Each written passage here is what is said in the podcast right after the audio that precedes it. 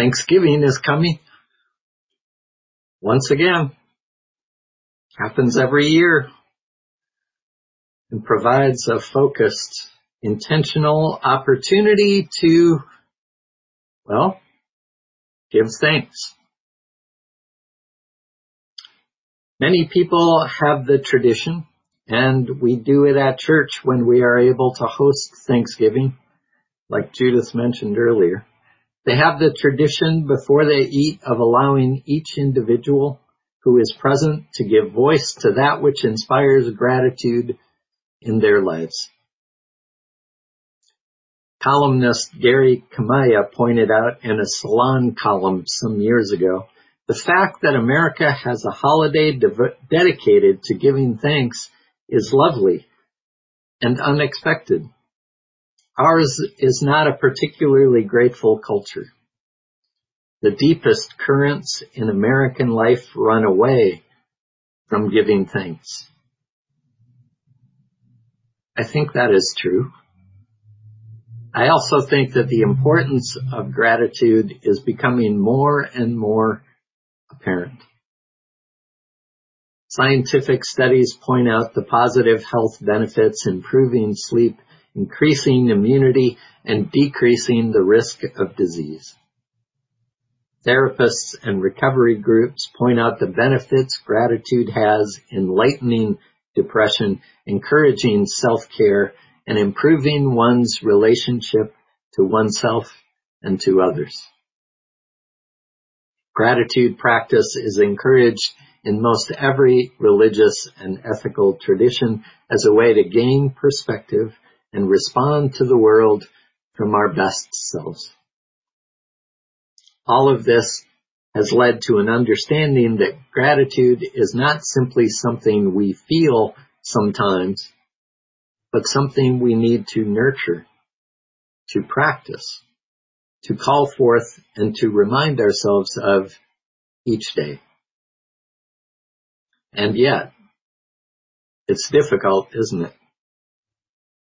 There are times as people speak what they are thankful for and my turn grows ever closer that I am simply trying to think of something novel to say. Or do I just say ditto to expressions of thanks for family and friends and sunsets and flowers and community and rain and good health. It's horrible to say, but sometimes it all just seems so obvious that we are grateful for those things or that we should be. And it is harder to know how I actually unlock or access that gratitude within myself.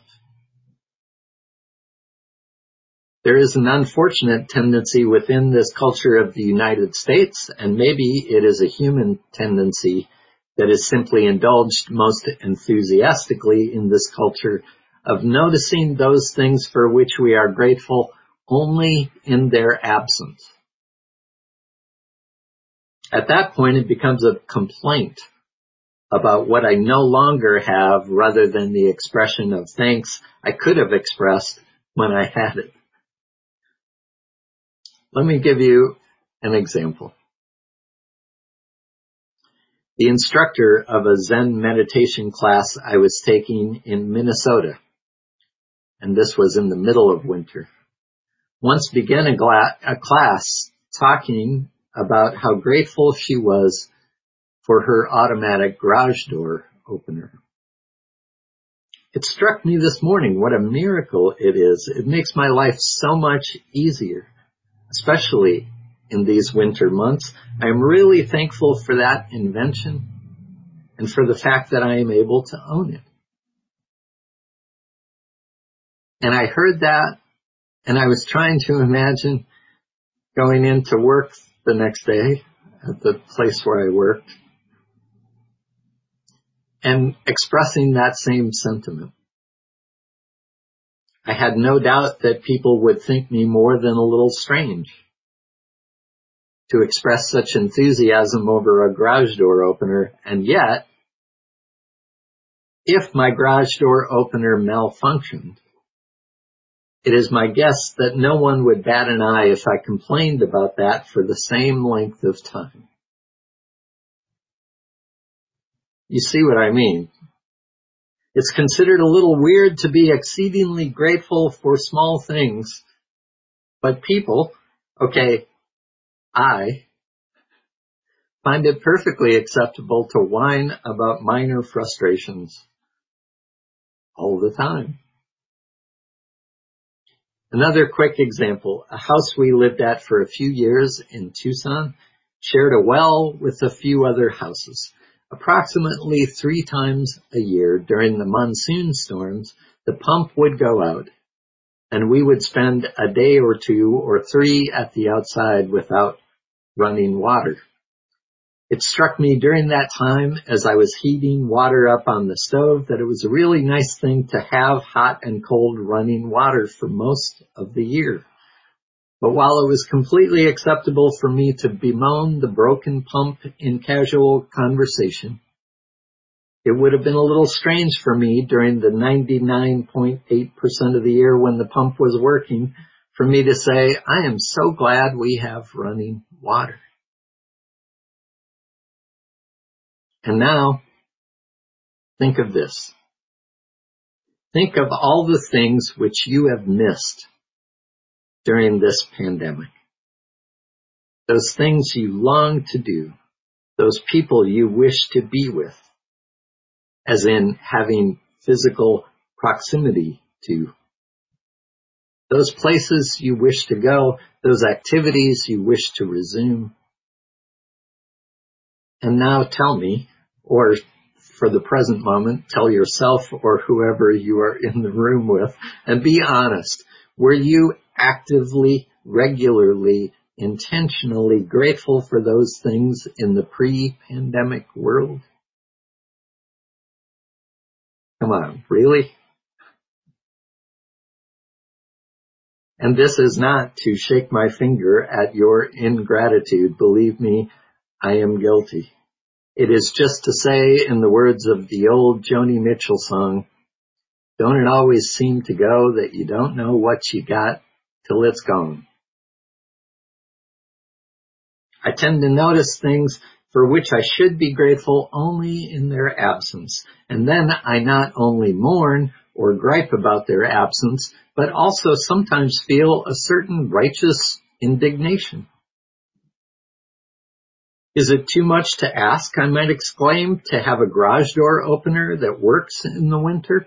Is it too much to ask to have a pump that consistently, without fail, supplies me water throughout the year, regardless of the season? Is it too much to ask that this pandemic be over now so that I can resume my life and activities in the manner of my choosing? Is it too much to ask? Ah. Now there's a question. Is it too much to ask? I wonder sometimes if engaging with the practice of please would strengthen my engagement with the practice of thank you. Imagine not only listing those things for which I am grateful, but asking for them. Asking puts me in the vulnerable position of articulating exactly what I want or expect or think I deserve. I can no longer simply take it for granted. Could I please have lights and entertainment and a connection to vast stores of information and communication at the flick of a switch or the pressing of a button at any time of the day or night without fail? Oh, and could I carry a device that holds these capabilities wherever I go, please? Could I have a vehicle that provides immediate transportation whenever I choose on roads that are already provided and also access to transportation that carries me most anywhere I want to go around the world in a matter of hours when traveling in my vehicle is just way too slow? Oh, and could I please pay only the smallest fraction of what this actually costs in terms of natural and human resources? And could I have food, please, in so many forms and varieties that sometimes I simply cannot decide what to eat? And in quantities that assures that I will never worry about going hungry, but which does require that I be concerned most often about eating too much. And please, could I have people in my life, family and friends whom I love and whom I can communicate with almost instantaneously at any time? And could I have multiple opportunities to tell them how much I love them, whether I take advantage of those opportunities or not?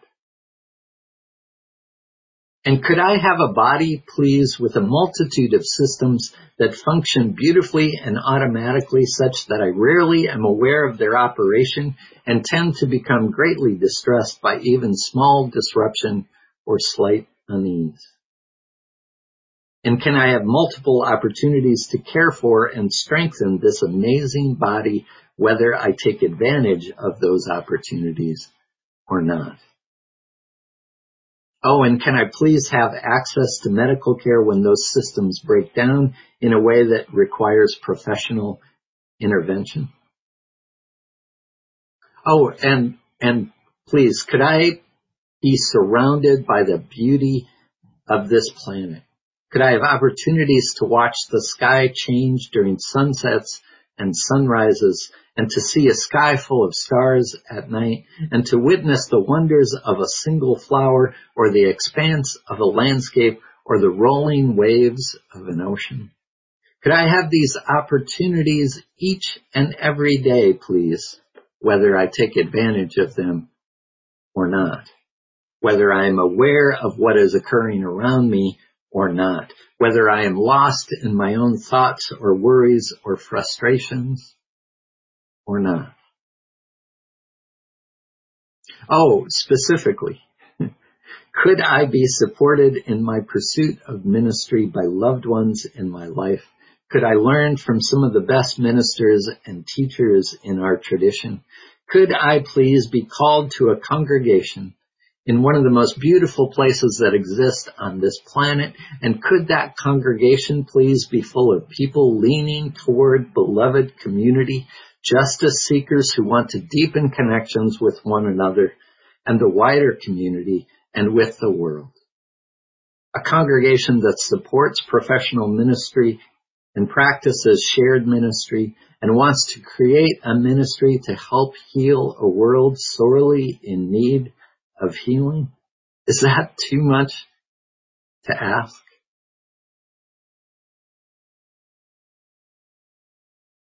Well, it's a lot to ask. And that's just a portion of my list. It's a lot. And some things, especially those pieces that involve the Earth's resources, seem like too much to ask. Indeed. You have maybe heard the phrase, it is easier to ask for forgiveness than for permission. This has sometimes been translated as it is better. It is better to ask for forgiveness than for permission. Is it? I realize it is sometimes meant to be humorous, but it is less so when you see it as an example of humanity's relationship to the earth. Imagine how things might be different if we had first asked and then truly listened for an answer. Asking, practicing the please part of please and thank you puts us in the vulnerable position of sometimes hearing no. Could I please have? No. I know that simply imagining asking for what I have, for what I already have, puts these things in a different perspective for me. In some cases, it leads to some deep reflection. Do I really want that? Do I think I deserve it? Is it truly too much to ask when I consider the ramifications? And which of these things for which I am asking are not available, sometimes not even conceivable to others? And why is that?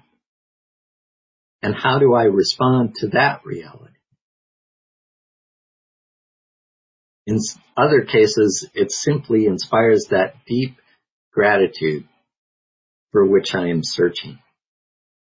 To ask for those sunsets and stars and ocean waves and opportunities to let loved ones know how much I love them and for all the days I can breathe on this planet feeling well and healthy and the opportunity to serve as minister of this congregation. My goodness, yes.